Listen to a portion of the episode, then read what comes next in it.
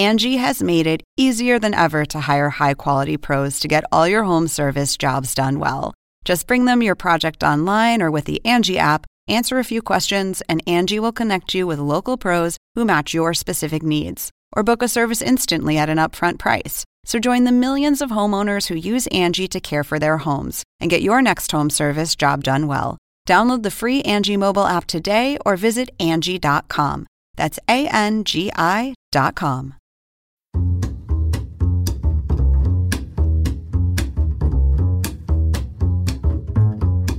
Oh, do I love that theme music? Who doesn't love that theme music? What loyal steamer doesn't get so excited uh, every week when when you hear that stand-up bass, which means it's time to uh, come inside the steam room, the second most popular podcast in the history of media. There you go. I have no statistical background behind making a statement like that. You just just say it with confidence, Ernie. America will believe you. That's yeah. the key to the line. Say aloud with confidence. Well, it is the second most popular in, in the entire, actually in the universe. And we're happy that you're loyal steamers and happy that you're that you're with us today. Ernie Johnson, Charles Barkley, and we've got a we'll have a couple of guests. Special uh, guests. Yeah, because of all the talk about uh, the Last Dance, which has been an amazing documentary to watch. This whole Michael Jordan Chicago Bulls thing, and only two episodes remaining uh, on Sunday night. But Ahmad Rashad, uh, who's uh, years at NBC, you know, and his friendship with with Michael have extended almost 40 years, and then Tim Grover, his trainer. Uh, so you've seen them both a lot. You're going to hear from both of them here on uh, the Steam Room before it's all over today. That's a that's a dynamite show right there, Charles Barkley. Yes, that's a dynamite is. show. Uh, yes. and and and once again, we begin with your favorite phrase, and that is first of all. First of all, you know you have a lot of money when you get Honey Nut Cheerios. I've had the regular Cheerios. First of all, you know anybody ride a motorcycle who makes millions of dollars is an idiot. First of all, zero plus zero is zero. Well, you know, Ernie, my first of all is just going to be about sports. Clearly, we're all going to try to play sports, whether it's the NBA, NHL, Major League Baseball. Uh, I just want to wish all the jocks nothing but great health, man. I really am hopeful that we all try to play, that we're all safe, nobody contracts the, the COVID virus and pass it to somebody in their family. And I understand. I know there's so much money at stake, and you know, we want to say sports aren't about money, but sports have a, a lot to do with money. Uh, but I just want to wish all the jocks and their families great health. Let's try to get through the NBA playoffs, apparently. Let's try to get through the NHL playoffs. Major League Baseball look like they're going to have an 80 game season. And I just wish, I just hope everything go perfect, man. Uh, and nobody gets sick but obviously that's probably going to happen. But I just hope nobody dies because this thing is the worst thing I've ever seen in my lifetime. I think in, in our lifetime, this is the worst thing. And we've lost hundreds and hundreds of thousands of people. Many, many more have tested positive and overcame it. We've been working our doctors and nurses to the bones. Thank them. But uh, I just want to wish all the players, because like I say, I, I'm getting the impression that we're going to play I just want to wish everybody good health. Hey Chuckster, if you were still playing, would it be an immediate yes? I'll I, will i will go back and play, or would you need some type of other assurances right now? That's a great question, Ernie. Uh, I need a full plan. There's so much stuff going on out there right now. Uh, these guys are going to stay in the hotel for two months. I'm like, well, first of all, if I have to, I might have to do that. But what about the maids? They going home every day. What about everybody who works in room service? Because I know that if I'm a player, I can't be going around to restaurants because I got to worry about all the stuff that's at the restaurant. Like they gonna have to give me some solid answers. It's just scary because you know you looked at the MMA fighter last week. So the MMA fighter got pulled out of the match, but two of his corner men tested positive. Well, did they go home to their families after practice every day? I mean, that that's a legitimate question. And how are these players going to sit on the bench beside each other? You know, people say we're going to practice social distancing. Well, in the NBA and all these other sports, you can't practice social distancing. I'm standing beside a guy at the free throw line. We're not social distancing. Guys are throwing me the ball. You're guarding somebody. I'm. Go- I mean, so it's so much stuff that I need to know the answer to before, like, I'm all in. Yeah, I want to play. Like, I'm guarding guys, and we're sweating and breathing on each other. Are we all staying at the same hotel? I'm not going to say yes to plan until y'all have everything written down. And also, would I sign a waiver? I mean, it's so many questions that we, nobody knows the answer to. And like I say, it's going to be an individual thing. And another question let's talk about integrity. If Giannis, LeBron, Anthony Davis, James Harden, Russell Westbrook, Kawhi Leonard, Paul George, if any of those guys get the virus, do we sequester their whole team? We can't stop the playoffs once the playoffs started. So, do that team have to sacrifice that playoff round? These are fair, legitimate questions that I don't think anybody knows to answer to. We can take all the precautions we want to, but we just don't know. And that scares the hell out of me. That is a great way to start this edition of the Steam Room with a lot of the same questions we're wrestling with for weeks. And then we'll just see, Chuckster, because sometimes you get a little hopeful. You hear a report come out about a meeting or about, you know, board of governors, you know, coming out saying maybe we can do this, but or Major League Baseball saying, hey, let's pass this proposal to the players and see what they think. And but man, that the the great unknown is still out there. Another concern of mine, Ernie, you know, the NBA, we've kicked the can down the road a few times. At some point, you have to make a decision because this thing is not going to be over next week or next month. And another thing that bothers me, I think it's really going to suck without fans. The fans are an intricate part of our game. So, it, man, it's just a bunch of unknowns, like you said. You are listening to The Steam Room, the world's second most popular podcast. Yes, um, say it with conviction and smile, Ernie. I'll let the the viewing and the listening public uh, make the decision on whether it's the second or first. Those are really your only options. It's either yes. the most popular or the second most popular. We await the uh, the poll results, and we'll be back talking to Ahmad Rashad when we come back on the Steam Room.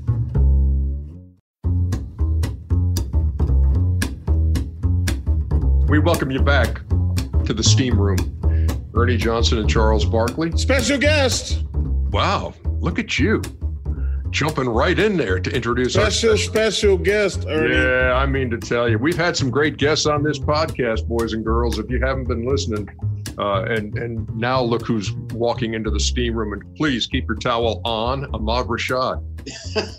it's so nice to be with you fellas. It's just wonderful, giving me something to do because I'm bored as hell.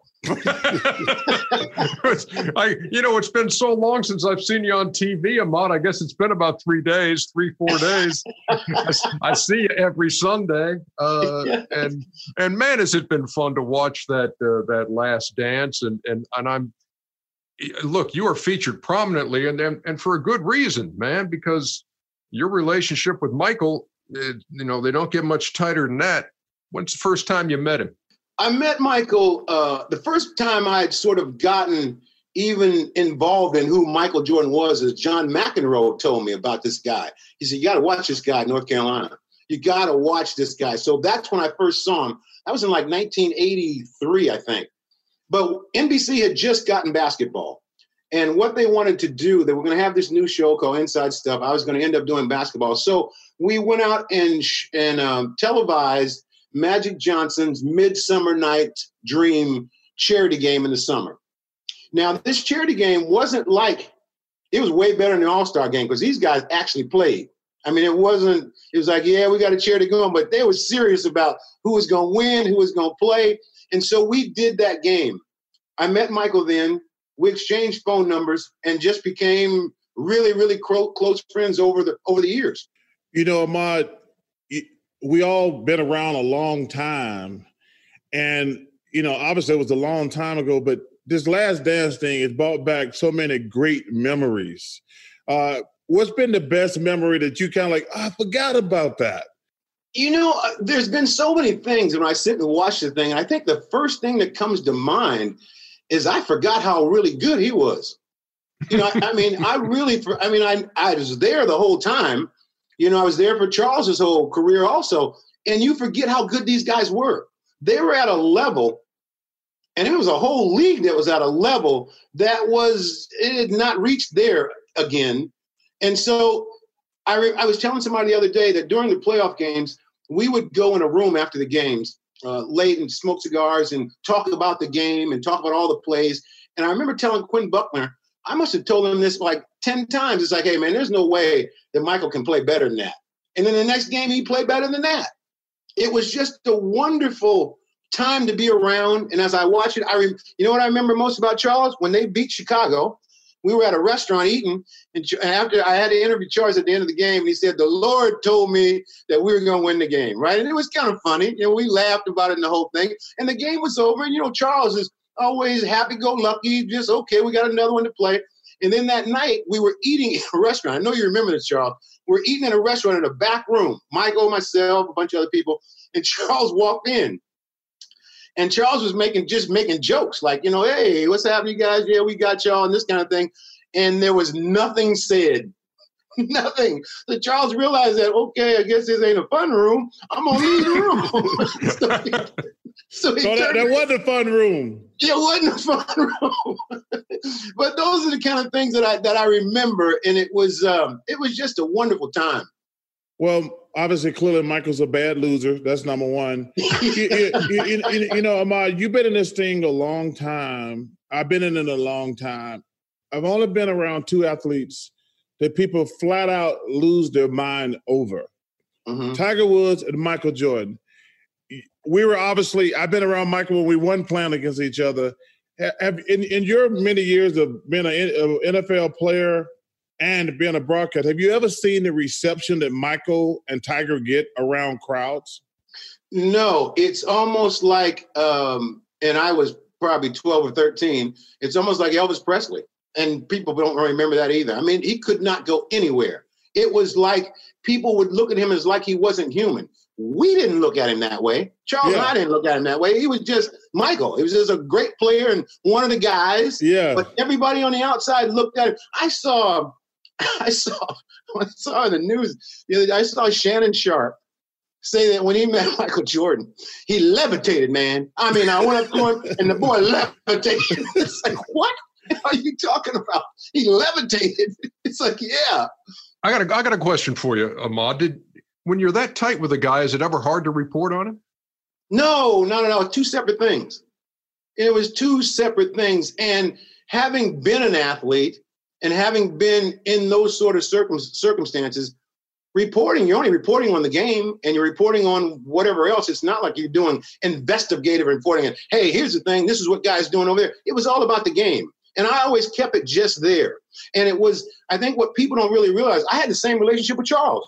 I had the same relationship with Magic. I had the same relationship with Larry Bird. It was all the same thing. I, there was mutual respect when we spoke and it wasn't about and they didn't have to feel like i was going to ask a question that was out of line because i knew what the subject matter was and what we were talking about and i had friendships with all those guys michael and i had a special friendship we were very very dear friends and spoke a lot but it wasn't too different from you know me danny ainge was a i had a camp i worked at a football camp when i was in college and danny ainge was one of my guys he was 13 years old or something like that and he was such a little badass that he used to have to sit with me at lunch because the other guys were beating him up.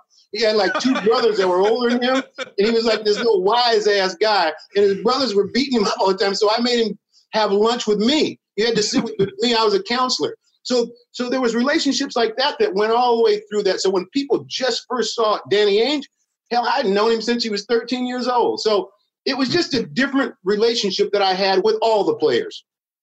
You know, Ahmad, I we I played against the bad boy Pistons, mm-hmm. and you you knew it was bad, but looking at the documentary over again, it's like, damn, these dudes out here really trying to hurt people. that that actually to me, when we're having this debate, listen, I'm not one of these old get off my lawn guys. To, sure you so, are. Uh, no, no, no. I'm not uh, uh, Ernie from a common sense standpoint. Ask Ahmad this. He played in the NFL. I guarantee he say, yeah, I'd rather play today. You can't touch people. They're gonna throw it 30 other times. You can't touch the quarterback. Everybody, and that's not to get off my lawn, guy. That's just a fact. It's easier to play in the NFL today. Just like in the NBA, it's a lot easier today. But like I said, even though I thought about the Pistons a lot back in the day, watching Michael go through those guys, getting his butt kicked the first three times, that to me would make him like what he went through. That's what to me makes him the GOAT. I, I agree with that because he, you know, it was one of those things where you weren't the Pistons were ruling everything. If you went in there, you were gonna get beat up. If you tried to drive to the basket, you were gonna get three or four times knocked down and not get fouled. and not there never gonna be no whistle blown. So it took a special kind of person to sort of beat those and a special type of person to rally his whole team.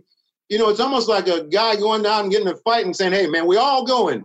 And then everybody be psyched up till they all come.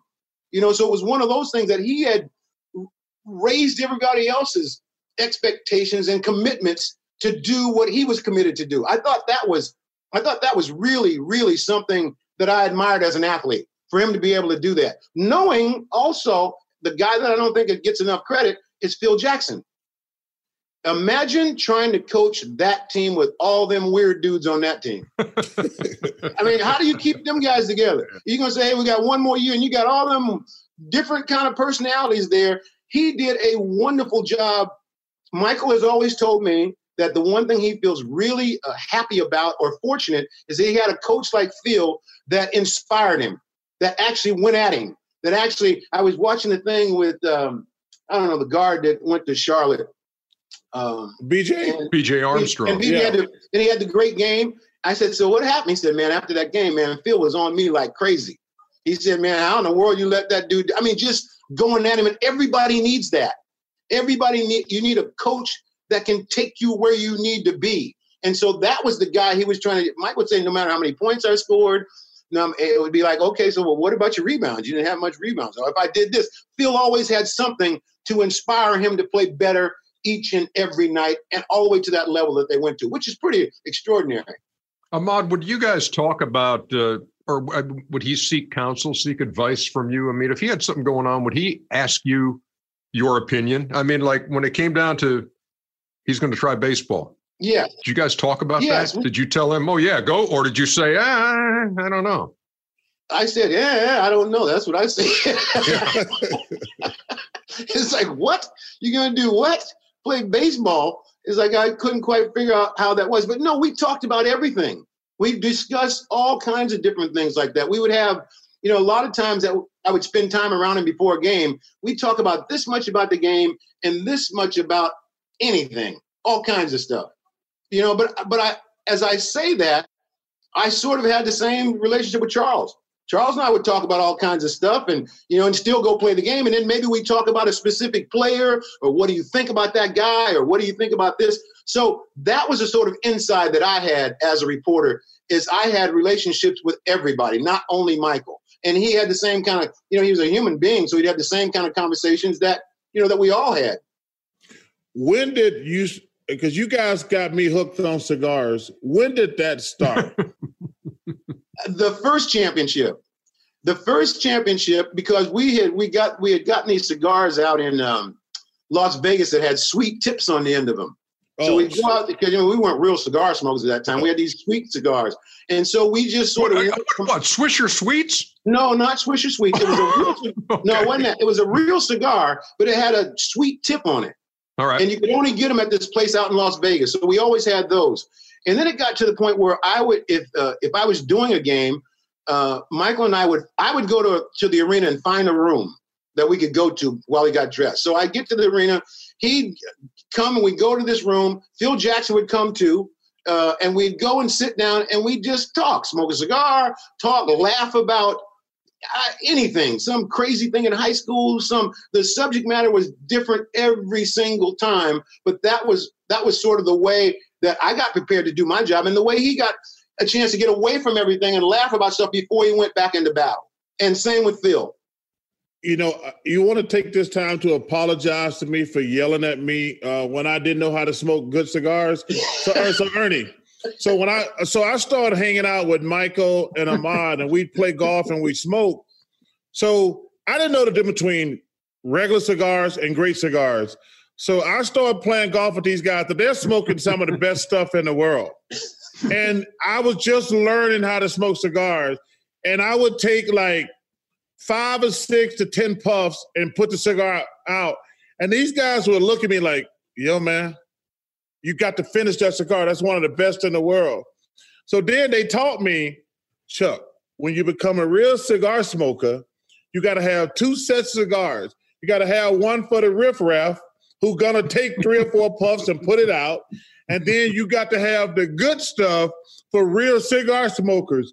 And um, when when Ahmad yelled at me that time, I got it, Ahmad. I got stuff for the riffraff and I got a special for the guys who know what the hell they're doing. So I appreciate that. I forgive you for yelling at me. Thanks for taking us back to your days in the riffraff. it was so funny. You know, the things I had to tell Charles is like, you know, these cigars we're smoking, these about a hundred dollars a cigar. You know, you can't like take two puffs and throw it away. And Charles just thought it was like he thought it was a. I thought it was a Swisher Sweet. He thought it was a Swisher Sweet. So then he's like, "Hey, give Charles a cigar out of that other box." here, hey, I got a, I got a question here for both of you. Okay, so I'm, I'm counting up. So it's 82. Eh, so it's almost 40 years, Ahmad. You and you and MJ have had this this bond, all right? Yeah. Going back going back to 82. Chuck, you used to have that bond. Yes. Right? Yes. Right? Yes. Do you do you wish you had what Ahmad still has? Yes. With Michael? Yes. Then how are you going to fix it? Uh, I don't know that yet, Ernie. I don't know the answer to that question, brother. I wish I could give you a, a proper answer. I don't know the answer to that question. But obviously, you want to fix it.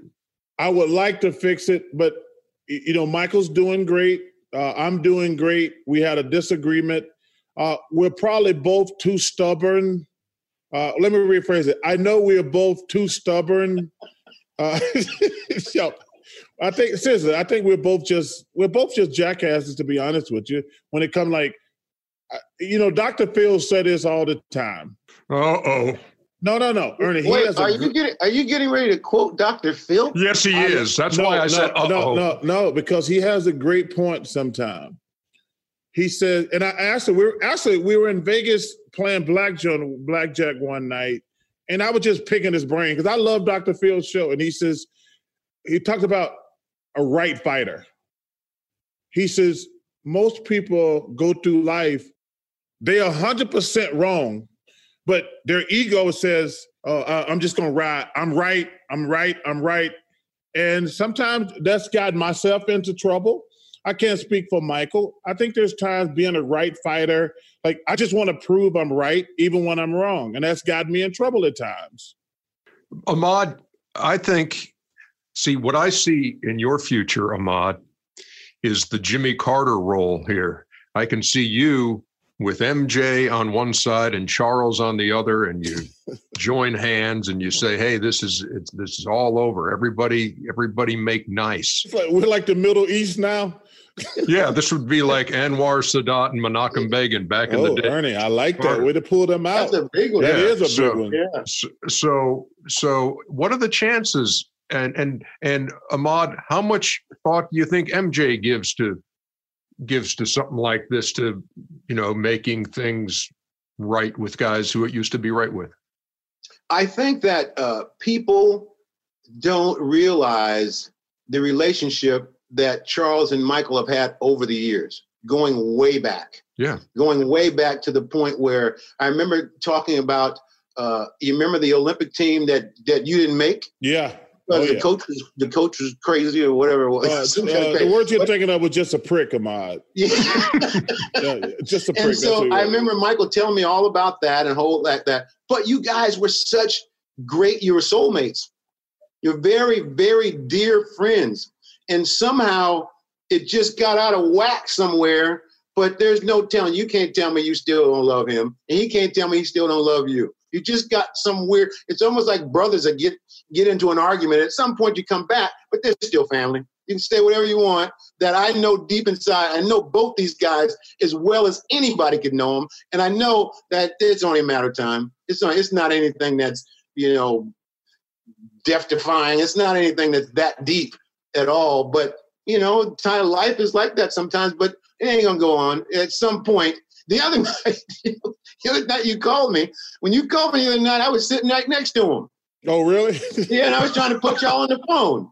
Eh, but you said some crazy stuff to me and then hung the damn phone up. Come on, there's your Ahmad, there is your opportunity. It was handed to you. There was the opportunity. Your Jimmy Carter moment. It's only it's only a matter of time. I mean, they're on their own. They're two grown boys they both know what the hell's going on, and at some point they'll get it together. But it's not like something like I hate you and I hate you. That's not it at all. Never. So here's uh, uh um, I hate to throw another question at you, but so you're sitting there with MJ. Are you watching the Are you watching the show? Yeah, and Charles called out of the blue. Uh, so what's so so what's MJ's? Um, has MJ already seen everything? Of course yeah. he has. Yeah, we all. I've seen it too. Already the whole thing. Too. Yeah. Okay, so you've already watched it. You've already watched it all the way through before watching on. Yes. Like on, on like last Sunday. Uh huh. So nothing really is, is going to surprise you in that. Nothing. Okay. But it was, but as we watched it, we just laughed about stuff. You know, we remembered, you know, you'd see a game and you would remember stuff that was around the game. I remember one, a game would come on and go, hey, man, remember time we had dinner at this place and whatever it is, and we were drinking Long Island iced teas. I never drank one of those. And we talk about that, or the time that, yeah, when I came, when you had them damn shoes on that were too small and you couldn't take them off at halftime because your feet were bleeding. We're laughing at stuff like that. Or a game is like, oh man, yeah, I remember that when this and that and that was happening. Or even the time when I talked about when Charles came into that room, we were having dinner. We all laughed about that. So it's a it's just a going back in time. And I'm sure Charles has the same thing. Oh, you oh, sort yeah. of sit down and you look back in time and you just remember the era you, it was a wonderful era in NBA in the NBA. It was um, it was the coolest thing ever. There was a hip hop thing going on. It was all this and that and the other. So we sort of went through a, a reminiscing and laughing about a lot of this stuff, and then talking about you know certain guys he was playing against, or if something happened that didn't happen, it's like I don't remember that. Or, or George Karl saying he didn't remember walking by and not saying hi to him. Yeah. When he knows damn well he remember. It was too many of us at the table to watch them do it. It's like, that's, not, that's not true. He did go by that, and then he paid for it. But you have to, as an athlete, all of us try to find something to motivate us every single game. Michael does it to an extent that you know I've never seen. But I know when I played and I was playing against a guy, I was always looking for an edge. I was always looking if I read something where he said he could guard me or something he, I could sort of in my mind put it like he was disrespecting me. It helped me play harder that that week. But at the end of it, is you know you move on to the next one. But everybody everybody does that. Ahmad Rashad, it has been uh, man, it's been great catching up. And Always. and again, your uh, your contributions to this series have been uh, have been awesome. And to, to um, sports, Ernie, you know he's probably not only that. I mean, and, and obviously, you know, I love him like a brother. From being a hell of a player, going into broadcasting, being successful at it, He's one of the first to ever do it. He's been a blueprint for a lot of guys. Like he don't even know this. He was one of the reasons I was going to go to NBC. Did you know that? I didn't know that. Well, because you're the first guy who really played that I saw play. Right. Who actually went into broadcasting. Yes. Uh, so you were like a blueprint for all of us guys. So I, one of the reasons I was going to go to NBC was because of you. And unfortunately, I made the mistake of going to Atlanta and, uh, and TK and Mark Lazarus got me drunk, and I ended up signing with TNT, which was a blessing. Yeah, you're an easy date, man. I appreciate that, Charles, because I always felt to myself that I was trying to be an example. of other young African Americans. Because when I first went on, there weren't many of us on TV doing anything. I was trying to set an example of something that we could all do. That you look yes. at it and say, shoot, Ahmad did it and he did it well. I want to do that too. So I was trying to make that example. And so when you tell me things like this, it just makes my heart feel good because that's what I was trying to do. That was my point to try to show that, you know, we aren't just people that just run up and down the court or run up and down the field and can only do that. There's a yeah. lot of things that we can do as young black uh, athletes that continue your life. You know, that kind of thing. So it was one of the things, it was one of those, and it was like, you know, it was only going this way, it was growing the whole time. And so for you to tell that to me, that that makes my day. I really appreciate that. You're welcome, my brother. Thank you. Ahmad, thanks. Great talking to you as always. And uh, straight ahead there, kid, and keep it in the fairway. Always great to see you, Ernie. Look forward to seeing you on the golf course. Charles, you can come with us though, but don't bring your clubs. All right, man. I love you. Be safe. All right, peace. Love you guys. Uh, uh, Later, man. Hey, Ernie, he's on my list too. I'm getting all y'all back on the golf course. I'm coming out of this quarantine. I'm gonna play good golf from now on. I'm letting y'all know this. Back here on the Steam Room, the world's second most popular podcast. Ernie Johnson, along with Charles Barkley, and, and a special guest. Another special guest how can I mean this show is just mind-boggling sometimes when we're able to to wrangle these guests. And now it's Tim Grover who was the uh, I don't know the best way Charles to describe uh, you know trainer to the elite trainer to the stars you know. How would you describe Tim Grover? Trainer to the best bodies in sports I've ever seen. And I'm not saying even yours. No no no no no. He I, I I no, I didn't get to work with Tim until I was over the hill. But I look at the bodies he's worked with. Uh, I'm not gonna say I'm not just saying this uh, because he's on the show.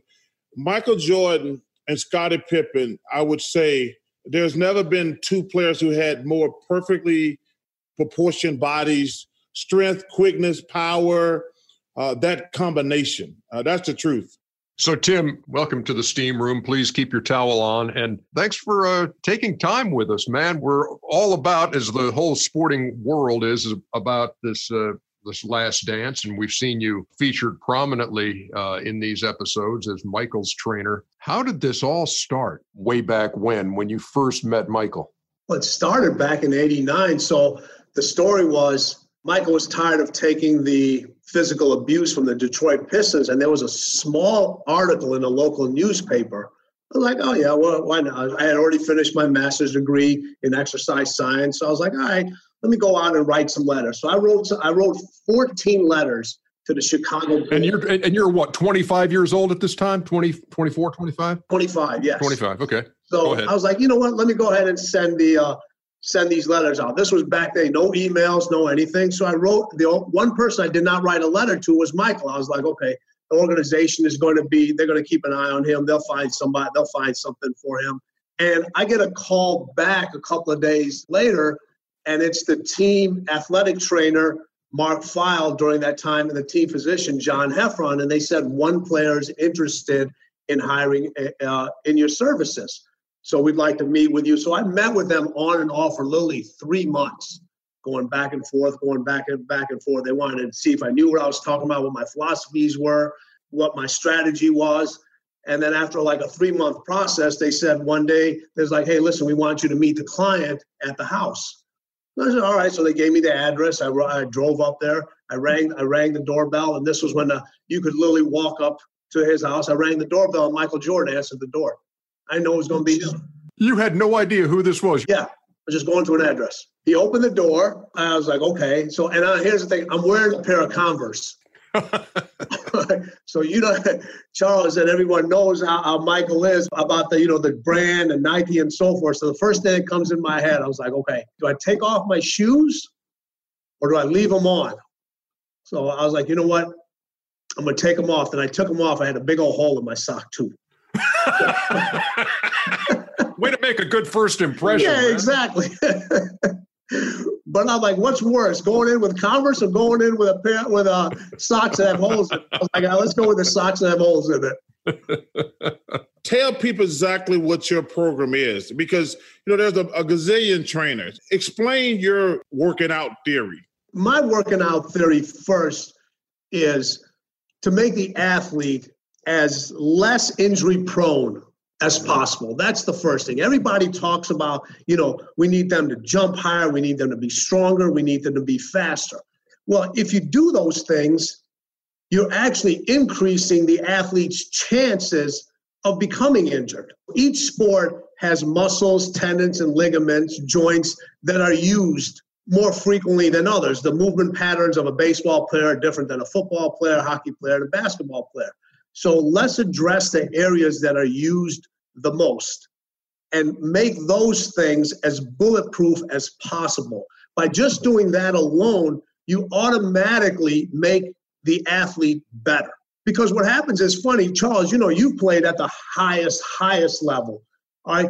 There's certain moves you do, certain jumps that you do that you don't always land on two legs. Sometimes you land on one, you jump off of one, you, you, you go. So there's always muscles and a side of your body that's always used more in a sport than you would think and I pay attention to those little details and I develop a program around those things. Okay, this person lands this uh, during a practice or during a game. He lands this much on his right leg. He lands this much on his left leg. He has a tendency to turn over his left shoulder. He has a tendency to turn over his right shoulder. So you pay attention to all those details. Once you do those things, you also have to teach the athlete how to stop. Everybody teaches them how to go, but most of your injuries in sports are not on the goal. They're on the plant or the stop when you're changing directions, when you're getting ready to plant to go up for a uh, go up for a jump. So programs are designed to make athletes go. So they have Ferrari engines and they're dealing with a lower end vehicle brakes. So if you're going to have acceleration, you have to have the same um, uh, the same kind of deacceleration. And that's what a lot of athletes and trainers miss out on. Tim, these days with technology, obviously, I mean, everything can be charted. I mean, they can, you talk about how many miles a guy runs in the course of a game, how much ground he covers, and et cetera, et cetera. Now, you got to be honest with me. Back then, the story goes that you would count Michael's steps, that yes. you would, we would watch him play and you would count his steps. Yes. So what I would do is I couldn't do it at the game we're all old enough to know what a Betamax is and what a VHS oh. machine is. Oh yeah. yeah. So before I would go to the game, you get one of those tapes. You know, you can buy them. They either had two hours worth of recording, four hours or six hours worth of recording. So right before I would leave, I would set the tape, I would put it in, and I would record it on the slowest speed. So, you know, at the game, obviously I can't keep looking down and keep charting down. So I'm at the game, I'm watching what's going on, I'm seeing what's happening. I would jot a few notes. Then after the game, after we're done, after he's done with his uh, treatment and all this other stuff, I come home that same night. I rewatch the game. I rewatch his por- I rewatch his portions again because I never worked for the organization, so I was never privy to be able like, hey, can I get a game film of just you know of just Michael? They were never going to do that. Really? Yeah. But oh yeah. Even though you were even though you were doing this for the franchise meal ticket, it was like, but don't ask for anything else.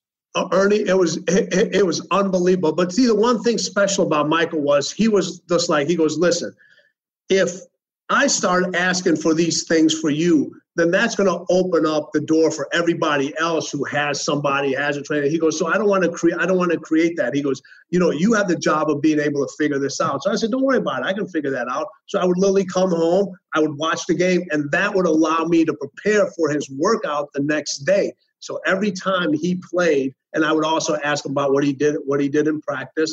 I would adjust the workout accordingly to how he did, uh, how many minutes he played, how many steps he took, whether he cut left, whether he cut right. So all the stuff. So I was the original Fitbit. Tell everybody about the Breakfast Club. Well, the Breakfast Club started with, you know, Michael, he knew certain players that he needed to rely on on a daily basis. And obviously Scottie was Scottie was one of them. So what Michael was doing, so he goes, I need to make sure Scottie's in the best condition and the best health possible. I'm going to have him work out with me during my times. And then when Ron Harper came, Ron was extremely athletic with his days in Cleveland. Then he had his injury with his ACL. my personal opinion was it wasn't done as best as it could have been done. So I went up to Michael and said, Michael, I really think I can, you know, get him close to back to where, where he was, or at least be at a performing at a high level to help you win. So he goes, go go talk to him. I actually talked to Ron, and uh, Ron said he was interested. So I told Michael, these are the, the people that are going to come working out. So every single morning, even on game day, and this was a crucial part, even on game day, we would work out at anywhere from 5 a.m., 6 a.m., or 7 a.m. Michael would pick the times, and all three of those individuals were there. They never missed a workout, never missed a workout. I had our core program that we would all do, but then each individual had different needs. And that was the one thing that I did. You can't take a team of 12, 15 individuals and train them all the same way. Everybody has individual needs. So my programs were designed for the individuals. I would work them out and then I would pay attention to all the individual needs. Then afterwards, they would go upstairs, they'd have breakfast, you know, talk some trash, do whatever they need to do, watch some game, film or whatever, and they would go to they would go to practice. It, it was a year-round process from the off season basically started from Labor Day all the way until the last last game of the championship run. When did you come up with this theory to even lift even on game days? Because I think that was the one thing that I learned when I got to meet you later in my career. Like, what's the theory on lifting on game days? So what happens is you know, your muscles have a tendency to go back to a state that they're comfortable in. So you guys play a lot of games. You know, your schedule is 82 regular season games plus the preseason games plus the plus the playoffs. So you can get all the way up to a hundred. You can always get up up to a hundred games. All right. And back then, you played every single game. If you worked out only on non-game day, including all the travel that you had to do, I could never maintain the strength level that you got during the off season or that you started during the preseason. That's more detrimental to an athlete's ability to stay injury free when you have a, a, constant fluctuation of the strength of a particular muscle, particular joint, a particular ligament, particular tendon. So you had to work out on game day. 1997, uh, game five, NBA Finals the flu game. Is this stomach flu? Is this like the regular flu? Is it a combination of the two? And did you buy the pizza that made him sick? I didn't buy the pizza, but I ordered the pizza. Well, actually, you know what, Ernie? I'd probably say I probably did buy the pizza because I'm, I'm the ones that gave the guys the money at the door. We stayed in Park City, and back then, Park City wasn't what Park City is now. The hotel we stayed in, the room service was done at like 9.30 there was no restaurants open and michael was hungry he was like hey he goes all right so it's my job to find him something to eat so i'm like all right listen the only thing i can find is a pizza is a pizza place he goes well order me a pizza i ordered the pizza and then about you know an hour later and charles knows this listen a lot of you guys stay under aliases when you travel but it's so easy to figure out what that alias is they already knew who, who the room was. So literally, when I opened the door, there's five guys there to deliver one pizza, and they're all thinking they're going to be able to come in. And I'm like, no, I'm like, you guys stay right there. So I, I take the pizza, I, I, give them their money, I yeah, and then I close the door and I and I look at this and I tell Michael, man, I got a bad feeling about this. And Michael used a few choice words, which I'm not going to share on this. Po- I'm going to share on this podcast. I put the pizza down. Now I was in the room. Michael was in the room.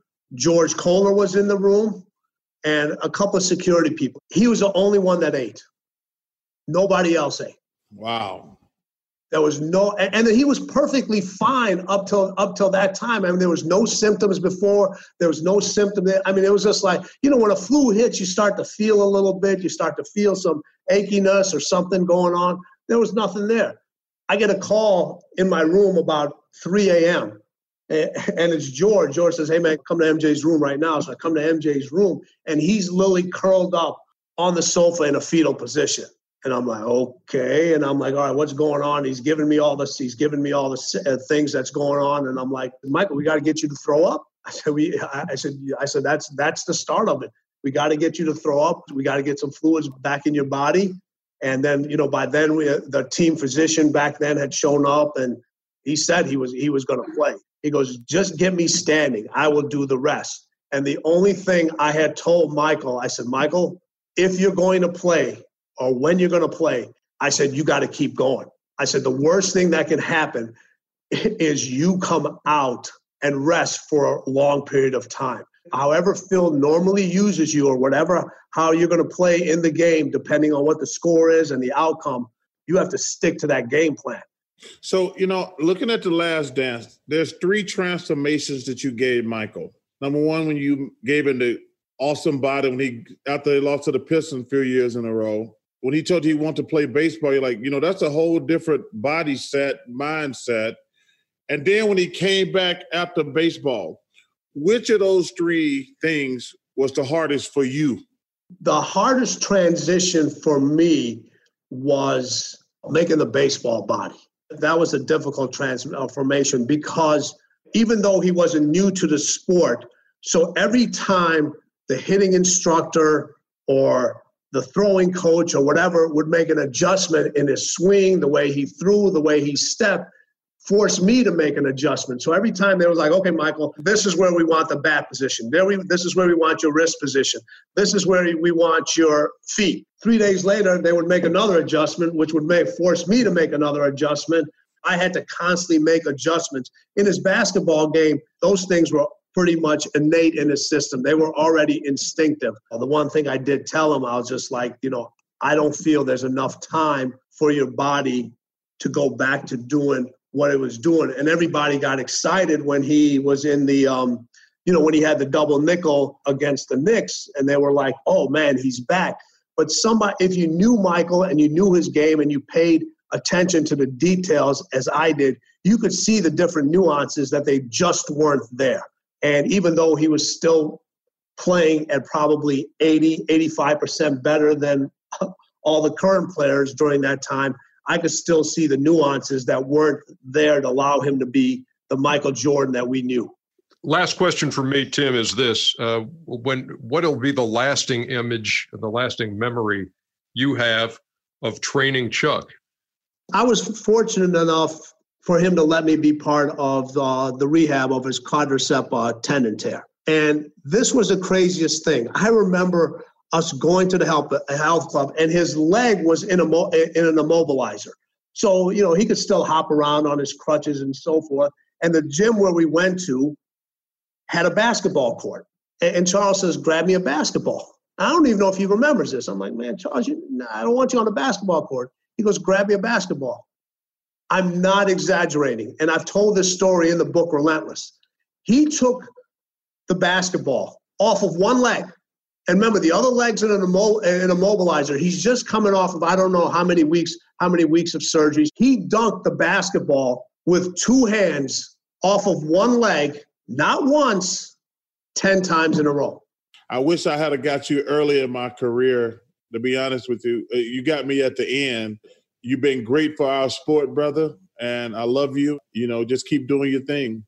Thank you, gentlemen. Listen, I respect both of you for not only what you guys have done in your careers, with your families, everything. And you guys ever need anything from me, I'm a phone call away. You know that. We really appreciate it and just echo what Charles has had to say about the work you've done throughout your career, man. And uh, you've been a real credit.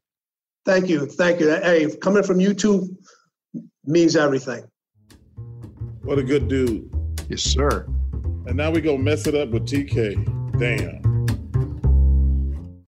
We welcome you back to the Steam Room, Ernie Johnson, along with Charles Barkley, and it's time for one of our our, our favorite segments. And judging just from the feedback we get from around the world, um, they love the TK segment too. Tim Kiely, the longtime producer of Inside the NBA, um, and a guy who knows what it's like when a show might be getting a little bit heavy. And we've had two guests today, and uh, so nobody better than Tim Kiely to kind of have a remedy for that.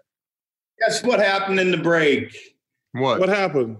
That rat cap told me that my time was cut because Charles booked two guests, and so now I have no time. What a great sacrifice you've made to the uh, to the good of the show to say because we had Ahmad Rashad and Tim Grover, there was no time, and he just sacrificed his time on the podcast. Hey, way to take a bullet for the team. Yeah. Next week, Ernie, I promise, we will have stories from the road. Ooh, I look forward to that. Stories from that might that might be a whole podcast right there. No, no question. Don't give away too much, TK. Can't wait for next week. And thank you for uh, thank you for your understanding this week as we uh, as we've had two guests. A guy who sacrifices his segment because we're, we're short of time. You just don't see it. TK, you're a great man. Wait, great man.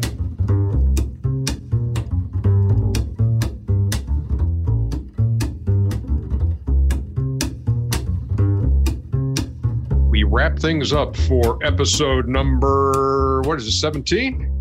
I probably should have checked with Cap, our producer, before we started, but I think it's I think it's episode 17. They said we would never make it. Man, we are we are closing in on 20 episodes of of the world's most second most popular uh, podcast, available wherever you get your podcast. And see, think about that. We up to double digits, and Shaq and Kenny shows got canceled like after four or five episodes. They both suck on TV.